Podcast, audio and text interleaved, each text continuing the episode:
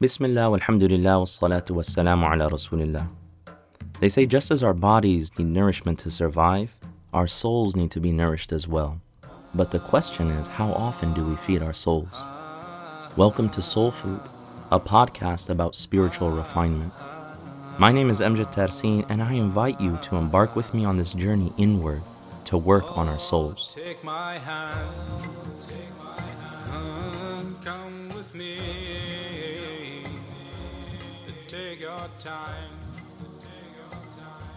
Assalamu alaikum and welcome to episode 6 of Soul Food, where we're going to look at using the faculty of hearing to listen to advice.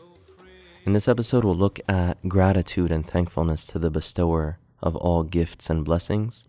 We'll look at uh, benefiting from advice and how to benefit from advice and the impact that advice has on the community. That one of the things that we need to think about in soul food is how we multiply these effects and these good practices and this purification process that we've uh, set out on. So, to continue, uh, thankfulness to the bestower is recognizing that speech and hearing, there are two major blessings that Allah subhanahu wa ta'ala has given us, and it's something that not everyone has. And Allah tells us He gave you hearing, sight, and minds how seldom you are grateful. And we need to question ourselves how grateful are we? We wake up every day and we, ha- we expect that all of these things are going to function normally, that you're going to see fine, you're going to hear everything fine. But we need to be more grateful and recognize that in every single moment, the bestower of all blessings and gifts, Allah subhanahu wa ta'ala, is giving us these, and that He has given us them without our asking or without our deserving to have them in the first place. And every person of belief needs to really use these senses to seek Allah subhanahu wa ta'ala's good pleasure.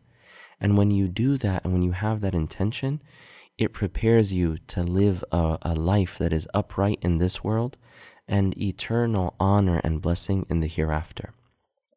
And you know, when you use your hearing and, and sight, which we'll talk about more in uh, the upcoming episodes, inshallah, when you use them properly, it has an amazing impact on your inner sight and on your ability to reflect. That everything outward that we're talking about, these outward senses of hearing and speech, and upcoming, we'll talk about sight, that they have spiritual realities internally. And that comes in the form of insight and reflection. So when you become a person of reflection and you're using these senses to seek nearness to Allah subhanahu wa ta'ala, that affects your interactions with people around you. And one of the ways that it affects that is that you become a person who is more capable of accepting advice and counsel from others. So if someone advises you, particularly on your connection to Allah, you will become more purified and rarefied, and your desire to get closer to Allah will allow you to accept what you are hearing, even if that advice is bitter. If someone tells you, you know what, you're not doing this right, or you could do this better, most people would, would be really hard pressed to just accept that easily. And Sayyidina Umar ibn al-Khattab radiallahu anhu, he would say something amazing. He would say, May God have mercy on anyone who gifts me knowledge of my faults. May God have mercy on anyone who gives me the knowledge of my own faults as a gift. So he would pray for people who would show him his faults. And that shows that he had the kind of perception and cognitive frame of someone who was really desiring deeper and, and deeper levels of nearness to Allah. So that's why listening to advice and seeking advice is a critical use of your faculty of hearing and is something that a, a person who seeks higher levels of spiritual nearness to Allah is open to. So that brings us to how we benefit from advice. One of the ways that you test your nafs to see whether you're doing things for Allah or not is seeing how you accept advice. Right? The word nasiha in Arabic, the word for advice in Arabic, it relates to the purity or sincerity of your heart. That you need to be sincere in your dealings with other people and sincere in accepting the advice that comes your way. And a person who is truly wise, they would take advice even if it comes from a critic or an envious person. So your nafs might tell you, oh, you know what? They're just saying that because they're a hater. They're just telling you that because they're hating on you. Now, here is the way that if you're wise, you'll look at it. Even if that person is hating on you or envious of you or whatever it may be, or just doesn't like you, there might be some truth to their criticism. And if you want to improve, particularly as it relates to your connection with Allah, you will tell yourself, I will accept that advice or that criticism because it's an opportunity to improve. So you would listen carefully, you would reflect on it, and you would try to apply it within yourself in a way that is beneficial. And this is using your faculty of listening in a way that benefits you spiritually and that affects your heart in a way that is positive. So you have to test yourself. And some people, on the other hand, even if someone loves them and wants good for them, if they give them any advice or try to point out any flaw, they would deny it viciously. Absolutely not. You just you just always say that about me. You never look at the good in me. That's not the best way to to use that blessing of advice. And what impact does this have on the com- community? If you look at the companions around the Prophet, ﷺ, they would always ask each other for advice. Give me any advice. Point out my flaws to me. If there's anything that you see that I'm doing wrong, please be sure to tell me. I might not be aware of it. Because anyone who wants excellence, whatever you do in life, if you want to be the best that you can be at it, you always need feedback. And if you don't see your own flaws, then there's no room for improvement. But the flaws are there. You just don't see them or you might choose not to see them.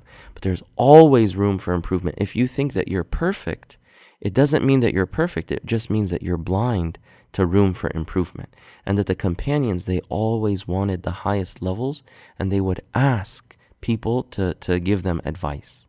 And Allah subhanahu wa ta'ala describes the believers in this way. He said, Wal asr, inna al insana lafi khusr. By the declining day, mankind is in deep loss. إلا الذين آمنوا except for those who believe وعملوا الصالحات and do good deeds وتواصوا بالحق وتواصوا بالصبر and those who urge one another to the truth and urge one another to patience. So you see here that Allah talks about the people who are not in a state of loss are those who urge one another to truth. One time Sayyidina Umar ibn al-Khattab, he asked Salman al-Farisi, you know, two great companions of the messenger, he asked him to, to point out any of his flaws, to give him advice. And initially, Salman al Farisi said, You know, I don't want to say anything. And Sayyidina Umar said, No, I, I implore you, you have to tell me. If you see something wrong in me, tell me.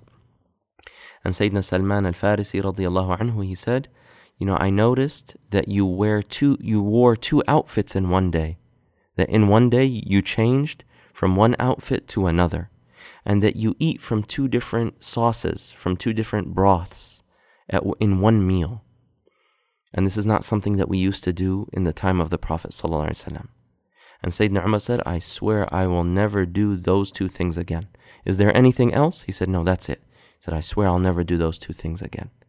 And that might be something that we might not even see as wrong. And it's not but it, he was saying that, you know, you've changed since what we used to do in the time of the Prophet. And that's what I'm going to point out to you.